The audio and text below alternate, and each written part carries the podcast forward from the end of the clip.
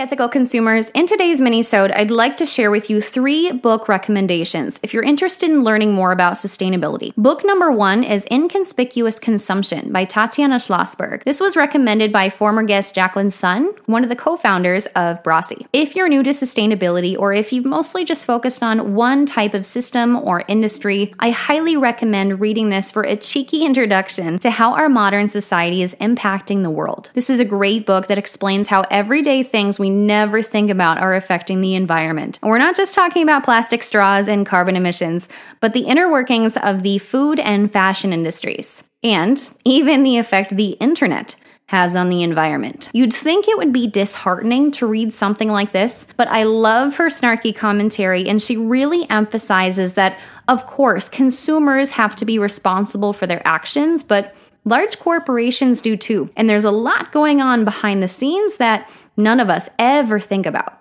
Book two is the classic The Omnivore's Dilemma by Michael Pollan. This book gained a lot of traction in the early 2000s, but I think it's just as relevant today. This breaks down our food system, where the food comes from, and the effect different ways of eating have on the environment and it's not as black and white as you'd think it would be. If you're interested in learning more about our food system specifically, definitely check this one out. Book three is Let My People Go Surfing from Yvon Chouinard. This book has been mentioned before on the podcast by several guests, including Axel Brave of Axel Provisions, and it was recently mentioned in a recording with a future guest, Nishchal Banskota of Nepal Tea.